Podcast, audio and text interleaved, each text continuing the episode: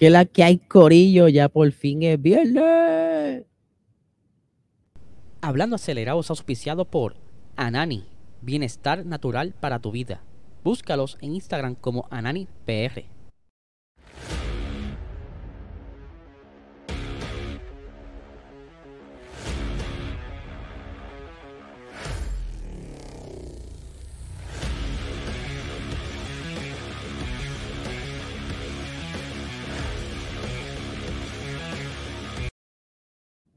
Saludos amigos fiebre, bienvenidos a todos a otra edición más de Hablando Acelerable. Habla Liesel, ya por fin es viernes, estamos ready, no hay carrera, pero tendremos un fin de semana tranquilo, así que vamos a hablar primero, ¿verdad?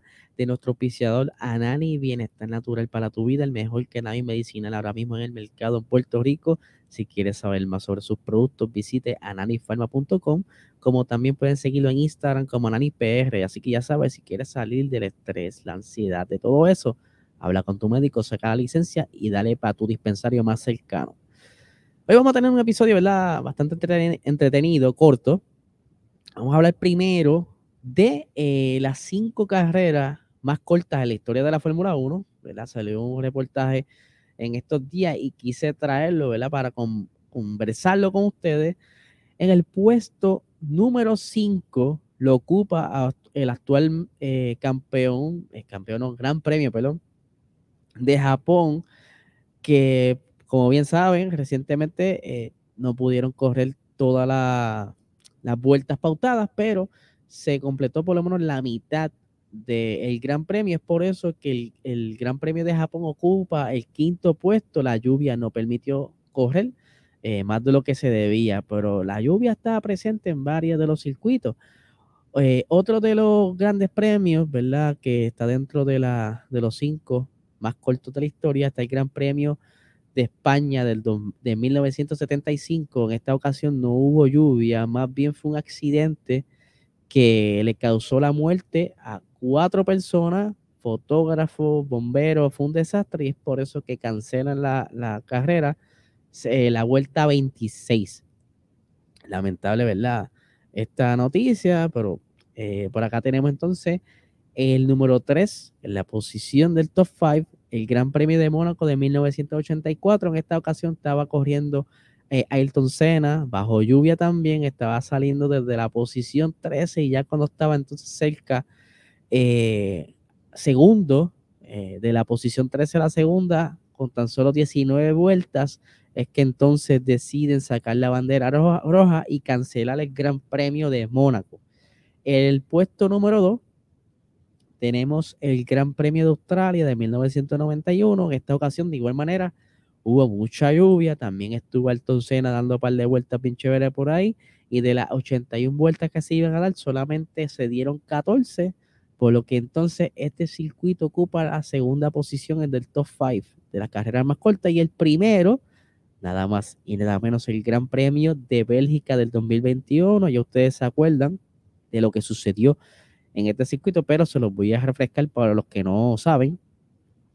De igual manera, en el 2021 hubo un aguacero increíble, no dejaba de llover, solamente pudieron salir en dos ocasiones y fue detrás del safety car, por lo que en la segunda ocasión que salen eh, detrás del safety car logran dar tres vueltas aproximadamente.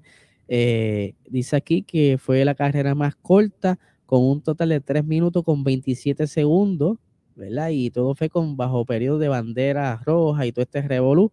Así que es por eso que el Gran Premio de Bélgica ocupa el, el primer puesto del top 5 de las carreras más cortas de la historia. Por otra parte, tenemos que Mario Andretti, estuvimos hablando de, ayer, de, él ayer, que está interesado por entrar a la Fórmula 1, pero no tan solo eso, eh, Zach Brown en el Festival Goodwood recientemente le había como que prometido que iba a montarlo en un monoplaza más moderno y pues eh, próximamente eh, le voy a buscar por aquí la información donde era que iba a estar.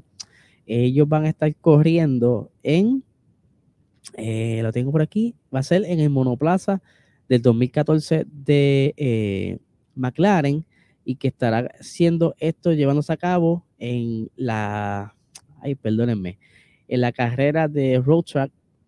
Eh, esto fue la entrevista, perdónenme, y va a ser luego del GP, de uno de los GP en Estados Unidos, en un gran premio en Estados Unidos, y va a estar llevándose allá el monoplaza de McLaren eh, de 2014, ¿verdad? Cerca de lo que es la era híbrida, porque Andretti siempre ha querido probar un monoplaza moderno, así que a Isaac Brown le va a estar dando la oportunidad para que se disfrute, ¿verdad? Va a par de vueltitas.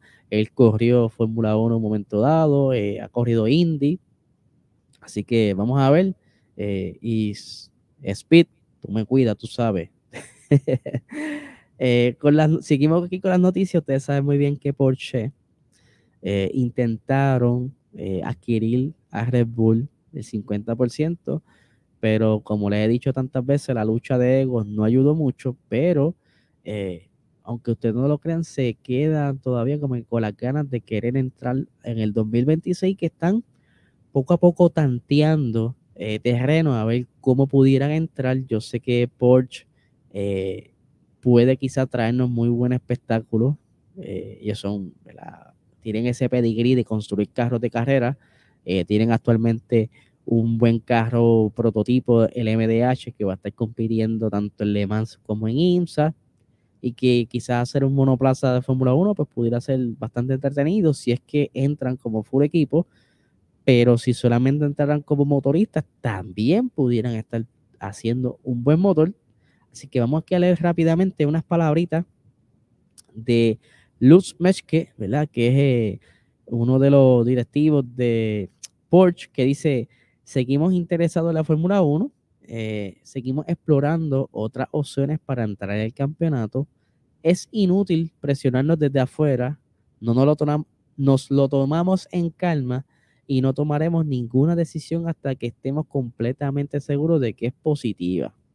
Ustedes saben que ya Audi está seguro para correr entonces con eh, eh, lo que es Sauber, ¿verdad? Ellos van a estar adquiriendo Sauber próximamente y que Porsche se quedó con las ganas ya yo creo que no haya, perdón, no haya una opción con Red Bull, pero ¿quién pudiera hacerle entonces que pudiera hacer un partnership con Porsche? Williams, maybe.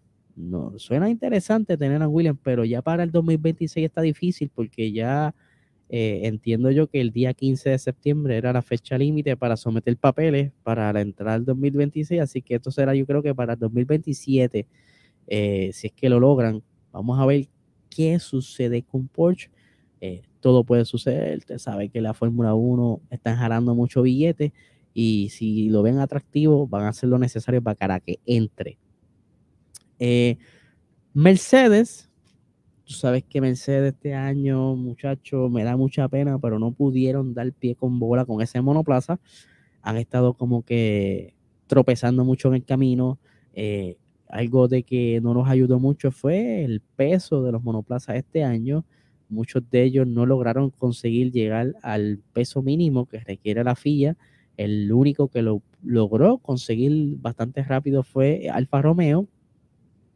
Luego se pudiera decir que Red Bull en el camino logró eh, llegar bastante al límite de peso, pero eh, Mercedes no. Eh, ellos pues, trataron y trataron, se la hacía difícil, ya que también conlleva invertir mucho dinero y con todo este bochinche que hay ahora mismo del cost cap, ¿verdad? De, el límite de presupuesto, como que no quisieron arriesgarse. Pero ahora para el Gran Premio de Austin, ellos van a traer un update que pudiera significar mucho para Mercedes, no tan solo para lo que queda de temporada, si es que lo van a utilizar, o simplemente lo van a probar, pero de, que es seguro que si funciona será un palo o un éxito para el equipo en el 2023. Ya ustedes saben que Toto Wolf ha estado haciendo muchas expresiones en cuanto al 2023 y que, tienen esperanzas de que sea un año de recuperación para poder entonces volver a estar